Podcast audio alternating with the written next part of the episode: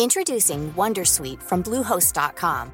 Website creation is hard, but now with Bluehost, you can answer a few simple questions about your business and get a unique WordPress website or store right away. From there, you can customize your design, colors, and content. And Bluehost automatically helps you get found in search engines like Google and Bing. From step-by-step guidance to suggested plugins, Bluehost makes WordPress wonderful for everyone. Go to bluehost.com/wondersuite. Hey, I'm Ryan Reynolds. At Mint Mobile, we like to do the opposite of what Big Wireless does. They charge you a lot, we charge you a little. So naturally, when they announced they'd be raising their prices due to inflation, we decided to deflate our prices due to not hating you. That's right. We're cutting the price of Mint Unlimited from $30 a month to just $15 a month. Give it a try at mintmobile.com slash switch.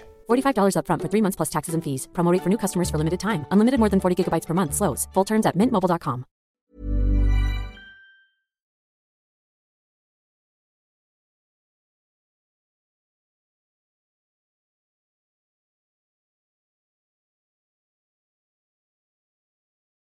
Välkomna allesammans. Idag ska vi prata betygshets och kanske framförallt på juristlinjen. Och eh, vi har bjudit in lite gäster. Vi kan börja med Annika Noré, docent på Stockholms universitet. Välkommen!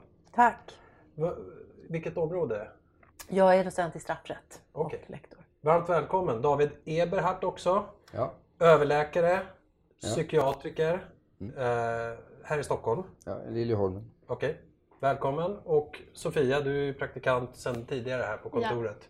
Juriststudent och du var under en tid engagerad i juridiska föreningen i Uppsala, vill jag minnas. Precis, ganska länge ja. Okej, så att du, du värnar lite om de här frågorna helt enkelt. Absolut. Ja, det här är ju lite ditt och mitt initiativ om man säger så. Men vi kan väl börja med alltså, betygshets å ena sidan. För vissa verkar det som en morot, alltså det är så här självutmanande och så vidare. Det är någonting som ökar prestationen. De tycker att det är någonting som är positivt. Det finns andra som säger att det här skapar bara ångest. Det är ett arbetsmiljöproblem för elever som man bär med sig in i arbetslivet. Så att det är ju liksom en, en, en tudelad fråga och det finns liksom inget svar. Men betygshets i relation till juristlinjen, vad, vad är det för dig Annika om vi börjar så? Det är ju det att alla studenter ska ha ett AB. De nöjer sig inte med mindre och det sätter en enorm press på dem. Och det har väl kanske alltid varit så. Eh, Jag minns från min egen tid, men jag tycker nog att det har blivit värre. Okej, Och det märker man om inte annat just när alla studenter sen eh, ska begära omprövning efter en tenta. där ser man. Sofia, vad säger du om den saken som är liksom i universitetsvärlden nu? Ja, alltså det är ju det är enormt. Det är ju någonting som alla upplever. Sen så, alltså man pratar ju om det på olika sätt, men det är ju absolut en grej. Och det är någonting som, alltså det är jobbigt för de absolut flesta. Mm. Det är någon slags skuld man bär med sig. Ja. Eh, Jag, jag kan väl säga det utifrån mina fyra och ett halvt år i Uppsala att betygshetsen fanns där, alltså definitivt. Och den tog sig väldigt många uttryck, alltså elever som kollapsade på basgruppsmöten, började gråta och kände sig otillräckliga och var oroliga för framtiden om de inte fick AB varenda termin. Så jag upplevde den också. Men det man tänker lite i sitt stilla sinne, David du då som är läkare, hur, hur var studietiden för dig? Ja, men läkarlinjen är lite speciell för läkarlinjen är kanske helt motsatt uh, juristlinjen så tillvida att vi har ju inte ens VG eller G utan det är bara godkänd, antingen godkänd eller så inte godkänd. That's it. Finns ingen betygshets. Utan det är bara godkänd eller inte godkänd. Och det är den enda linjen som är så. Och jag vet inte riktigt, jag vet att när jag läste medicin så funderade man lite på varför är det så här? För alla andra linjer har någon form av betygssystem men vi hade aldrig det. Och då sa man att det berodde på att antingen, du kan inte ha ett B-lag eh, som läkare så du måste, alla måste vara, det, det är en, en, en nivå som alla måste komma över och då kan man inte dela in det sen. Så jag vet inte, men, men vi hade inte den hetsen. Sen är det klart att alla ville vara kurssätta eller väldigt många. Så det fanns ju i alla fall, men inte, så, inte riktigt på samma sätt skulle jag säga. Intressant. Och, och, och varför jag tänker, nu tänker jag på, för inför det här programmet så har vi liksom diskuterat i kommentarsfält på sociala medier eh, med olika studenter och så vidare. Och vissa tongångar har ju varit så här, ja ah, men ni jurister, ni har ju sånt jättesamhällsansvar när ni kommer ut. Så det måste vara en betygshets. Men ni ska ju vara advokater och ni ska vara åklagare, men det är ganska skönt att höra det från en läkare. Eh, Nej, nej, men man kan ju naturligtvis hävda, precis som man gör på läkarlinjen, att, att det, vi kan inte ha någon som inte uppfyller. Nej. Och då kan man ju då tänka sig att det är möjligt att godkänna är lite högre nivå än på andra. mm. Det, Ja, det vill ja. och det skulle man ju också kunna motivera då, att Mm. alla måste vara go- men godkänt är, ja, kanske nästan VG då, Ja. det, det vet jag inte, det tror jag inte det var så. Men, men Men överlag så upplevde inte du liksom att det var elever som gick runt med ångest under hela studietiden eller vad skulle du säga?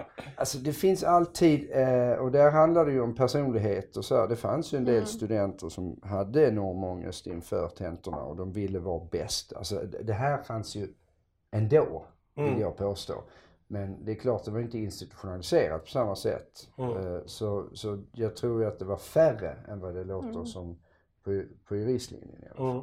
Mm. Ja, för det jag märker av, eller har alltid märkt av typ så, det är just det där eh, och det kanske kan vara när jag säger läkare, du är ju läkare, visst du kan ju göra massa olika saker men väldigt många som jag uppfattar det från eh, studenterna är ju att vi vet inte vad vi vill göra för att det är så brett med juristbranschen. Så då helgarderar vi oss med att man kan välja, plocka och välja vad man vill.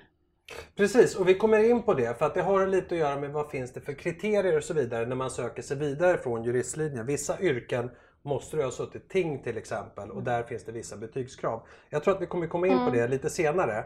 Eh, vi gjorde så inför programmet för vi hade en eh, liten livesändning jag och Sofia där vi uppmanade studenter att mejla oss om sina erfarenheter och upplevelser. Så att vi kommer göra så eh, gång efter annan att vi läser till lite mejl som vi har fått från elever. Och då börjar jag här med en elev som har skickat in och säger så här.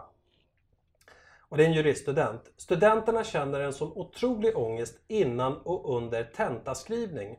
Ibland har studenter behövt gå in på toa för att spy. För att, eh, för att det är känt som press. Och många studenter blankar för att de inte ser en chans att få ett högt betyg. Jag har även haft medstudenter som har fått magsår och åkt in på akuten kvällen innan tentan för att de känt sig så stressade. Det här var en eh, elev som skickade in och vi kan väl börja med dig Annika. Alltså, känner du igen dig i den här beskrivningen? Finns det något representativt i det här? Eller är det ett extremfall? Vad skulle du säga? Tyvärr inget extremfall, utan det är så det ser ut. Jag möter flera studenter som mår oerhört dåligt inför tentan, men även efter tentan. Som, eh, ja, som kommer till mitt rum och sitter och gråter. Jag önskar att jag hade din kompetens för att hantera flera av de här situationerna faktiskt. Så tyvärr så ser det ut så.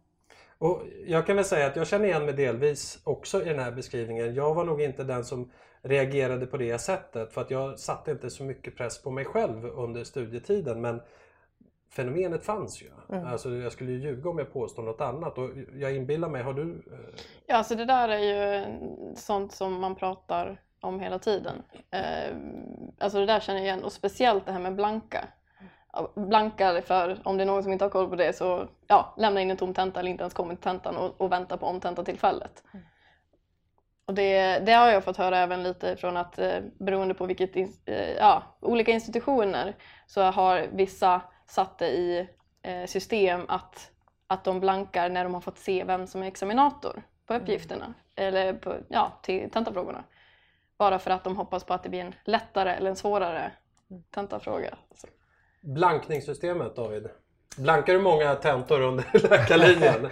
Nej, det fanns ju som sagt inte riktigt det incitamentet att blanka på det. Däremot så var det klart att folk hoppade över tentor därför Mm. som man inte ansåg att man trodde att man skulle bli godkänd på. Men, eh, men inte alls så. Det, det låter som helt olika Mm. världar i det här fallet. Mm. Ja, för mig är det just då att jag har fått en uppfattning att väldigt många som blankar, det är inte kanske...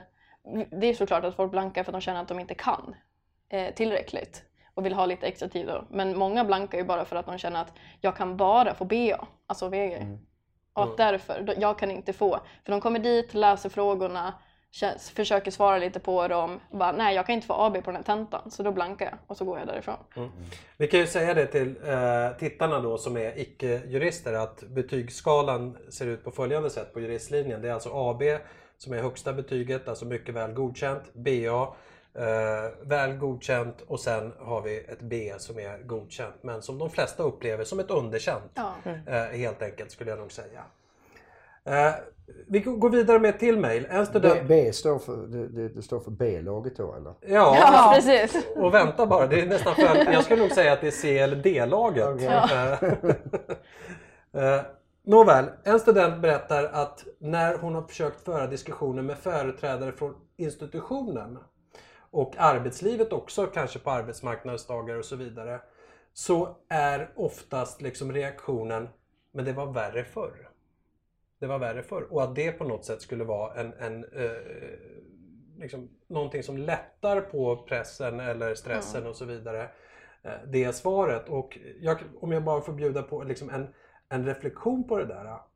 Var det värre förr? För jag tror inte det. Eller Annika, du har en uppfattning? Du skakar på Ja, huvudet. jag skakar på huvudet. Jag tycker inte att det var, var värre förr. Tvärtom så, så tror jag att pressen har ökat så. Du ska vara duktig på allt eh, idag. Va, får jag fråga som inte är i branschen, vad, vad, beror, vad tror ni det beror på? Varför ska man vara duktig på allt? Är, är det annorlunda arbetsmarknad som gör det att man är mer osäker inför vad man ska bli? Eller, alltså, Jag, jag tror ju så här att tidigare var det väl på det sättet och du, någon får rätta mig om jag har fel. Men eh, jag pratade bland annat med en rådman, för detta rådman från Stockholms tingsrätt och hon berättade att på den tiden när hon sökte in och då skulle jag nog gissa att vi pratar 50-60-tal kanske. Då var det platsgaranti på juristlinjen. Du behövde inte ens ha liksom särskilt höga gymnasiebetyg för att komma in.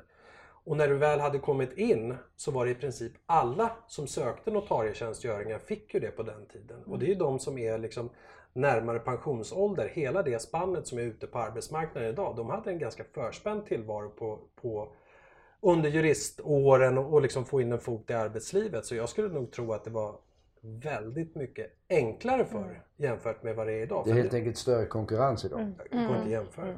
Det går inte att jämföra. Men jag tror ju verkligen, precis som du sa också, för det har ju jag uppfattat med mina medstudenter, att det är just det där att man är så osäker på vad man vill, för det finns jättemycket. Och sen så, de allra flesta kommer ju in helt utan vetskap vad en jurist gör.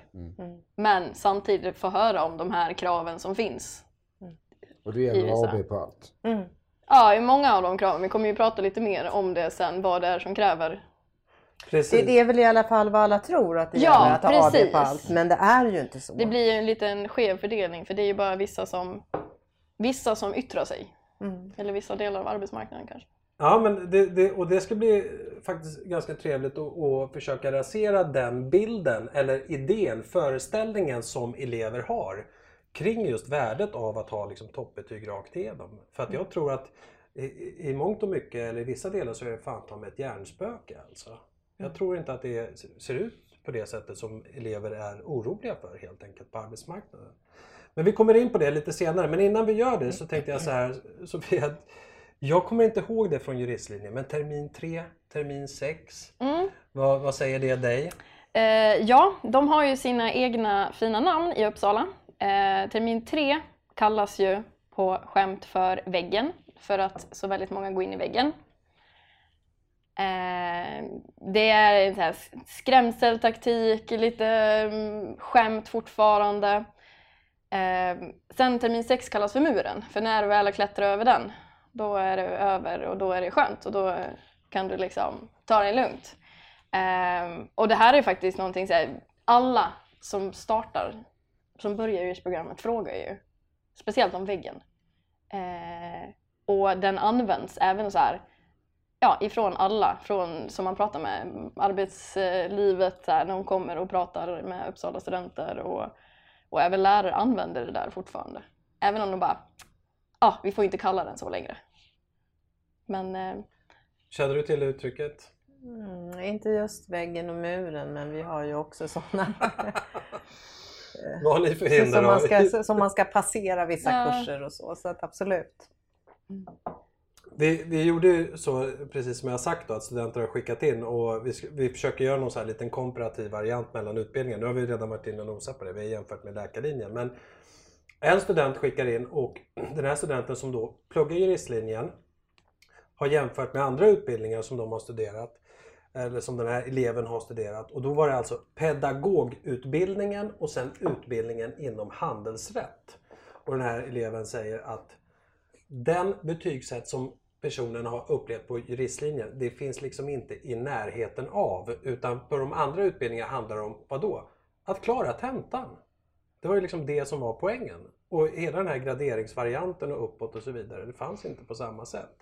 Den här personen, eh, eh, jag kommer ihåg när jag läste det mejlet också, nämnde att just med den handelsrättsliga utbildningen så kunde det vara samma eh, lärare i, som på juristutbildningen ibland. Men ändå så var det, det var inte stress på det sättet mellan studenterna ändå. Så att det verkar ju inte bero på det i alla fall. Men jag tänker på det när man pluggade till exempel i Uppsala. Man umgicks mycket med ekonomstudenter kanske framför allt eller statsvetare och så vidare. Eh, och jag kan ju bara utifrån mina e-, egna erfarenheter säga att den hets som fanns på juristlinjen kunde inte jag se hos någon polare som jag hade som pluggade ekonomi. De hade ju alltså kul på ett helt annat sätt. Introducing Wondersuite from Bluehost.com. Website creation is hard, but now with Bluehost, you can answer a few simple questions about your business and get a unique WordPress website or store right away. From there, you can customize your design, colors, and content. And Bluehost automatically helps you get found in search engines like Google and Bing. From step-by-step guidance to suggested plugins, Bluehost makes WordPress wonderful for everyone. Go to bluehost.com/wondersuite. Hey, I'm Ryan Reynolds. Recently, I asked Mint Mobile's legal team if big wireless companies are allowed to raise prices due to inflation. They said yes. And then when I asked if raising prices technically violates those onerous two year contracts, they said, What the f are you talking about, you insane Hollywood ass? F- So to recap, we're cutting the price of Mint Unlimited from $30 a month to just $15 a month. Give it a try at mintmobile.com slash switch. $45 upfront for three months plus taxes and fees. Promo rate for new customers for limited time. Unlimited more than 40 gigabytes per month. Slows. Full terms at mintmobile.com. I'm Andrea, founder of a boutique handbag brand, Andy, and this is why I switched to Shopify. I tried three other platforms prior to Shopify, and I remember my breaking point was when I would try to make one little change and my entire site would go down. Shopify made it really easy for me to shift everything over and hit the ground running. I was able to migrate my products and all of my customer information over. Get a $1 per month trial period at shopify.com slash listen. Go to shopify.com slash listen to take your business to the next level today.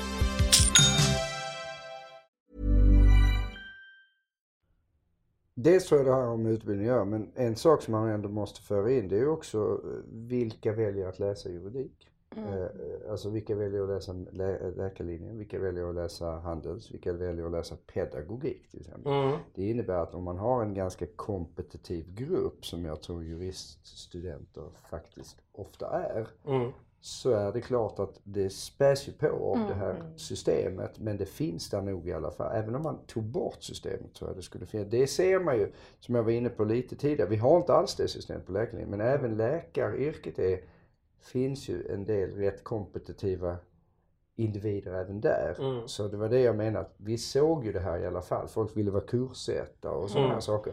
Men det är klart att det var mindre uttalat än på, Mm. för att systemet var annorlunda. Mm. Men, men jag tror att man kommer nog inte komma runt att det här är någonting som finns inbyggt i ett yrke där man faktiskt lockar rätt så kompetitiva personer. Det tror jag också. Jag har ju erfarenhet av att undervisa även på polisprogrammet på grundutbildningen för blivande poliser och jag upplever inte alls att de har den här, det här tävlingsinslaget eller...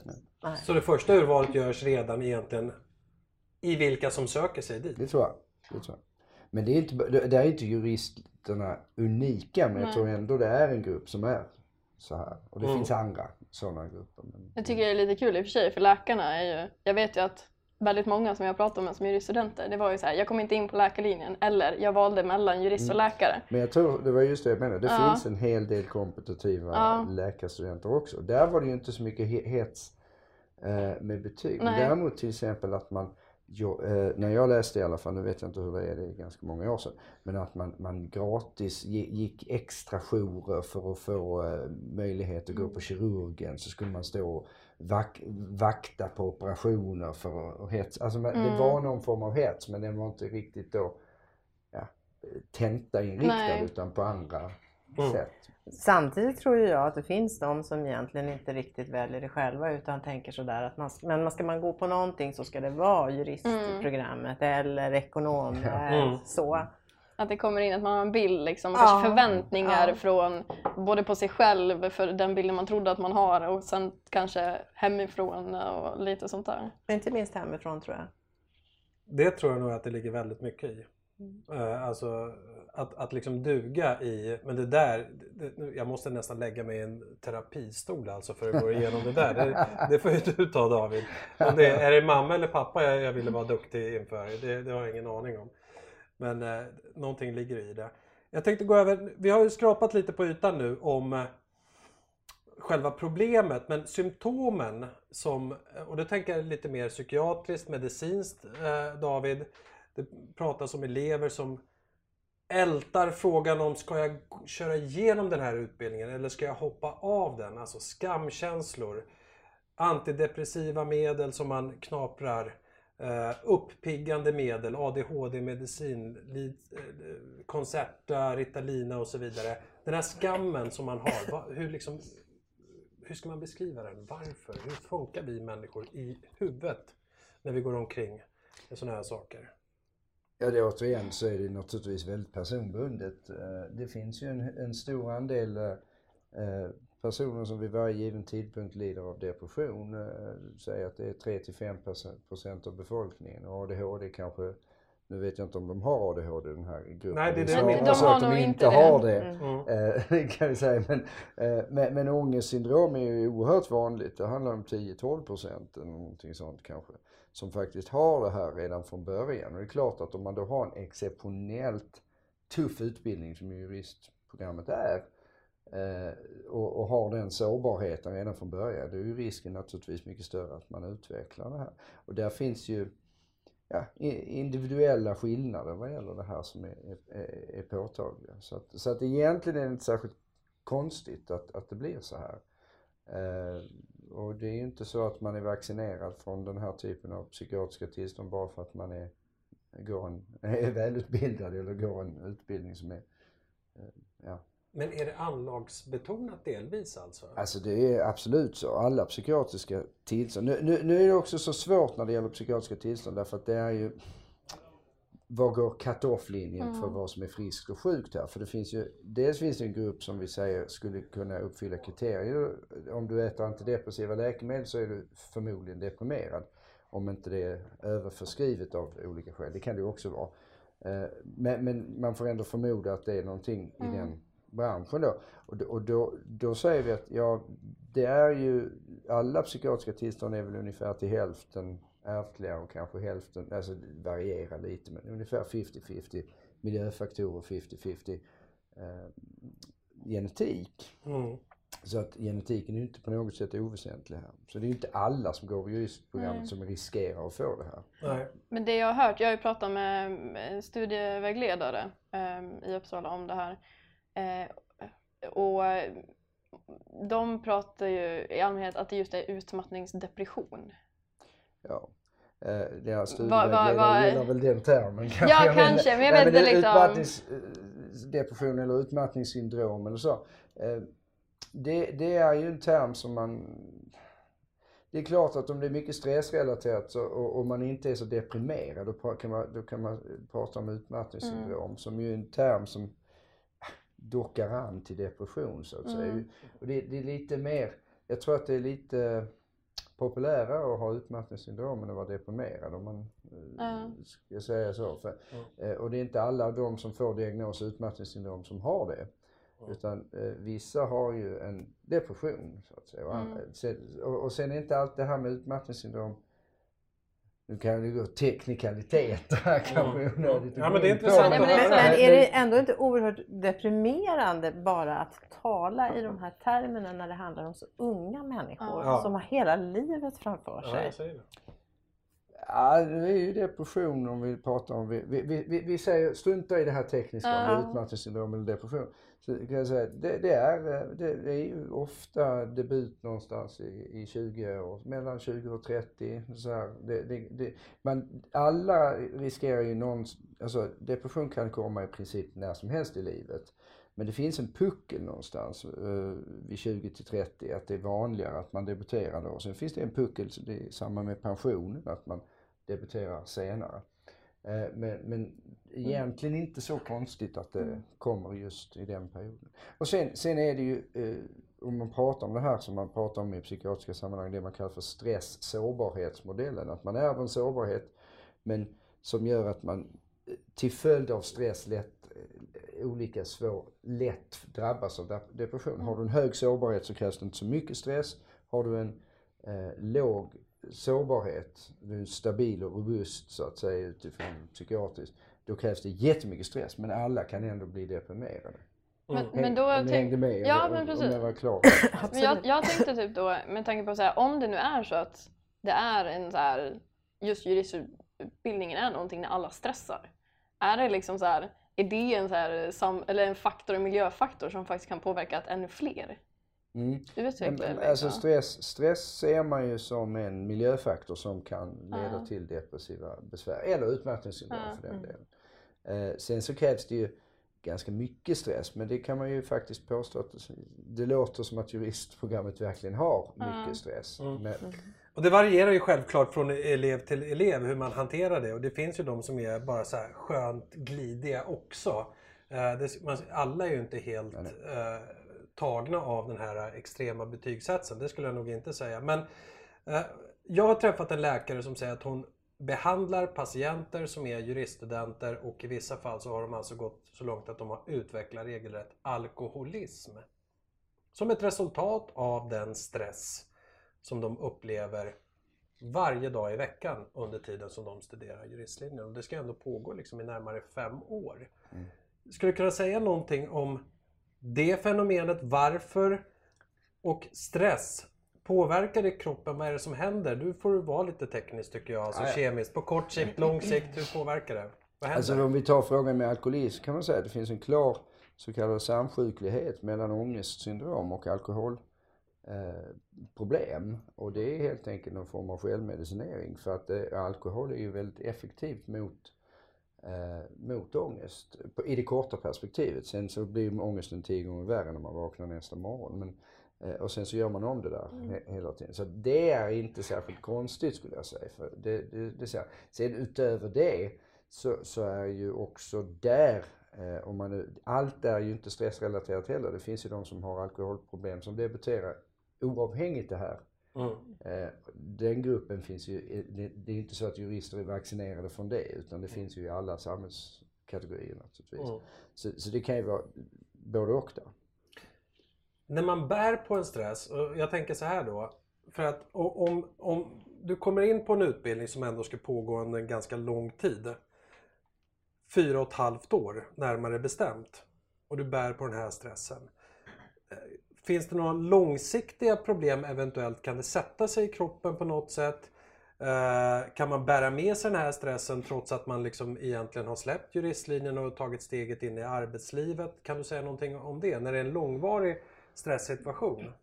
Ja, det, alltså absolut. En långvarig stress påverkar ju stresshormoner. Vi är ju biologiska maskiner vare sig vi vill något annat eller ej så att säga. Så att det, om vi påver- alltså stresshormoner utlöses ju av stress helt enkelt av, av olika typer av stress. Mm. Eh, och där eh, har man ju sett en hel del studier som visar att det har en ganska negativ effekt. Det finns ju så här med människor med ångestsyndrom till exempel som har ökad risk för hjärt-kärlsjukdomar och massa, massa följdkomplikationer till att gå med långvarig stress. Sen handlar det ju också om hur man hanterar den här stressen naturligtvis. För att, eh, och då pratar vi mer psykologi så att säga. Att vissa personer, och det kanske handlar också om sårbarheten från början. Vi behöver inte säga vad som är hönan och ägget här. Men, men, men att, att vissa har ju en, en, en tendens att får ut en kick av stressen istället för att den blir destruktiv. Och det,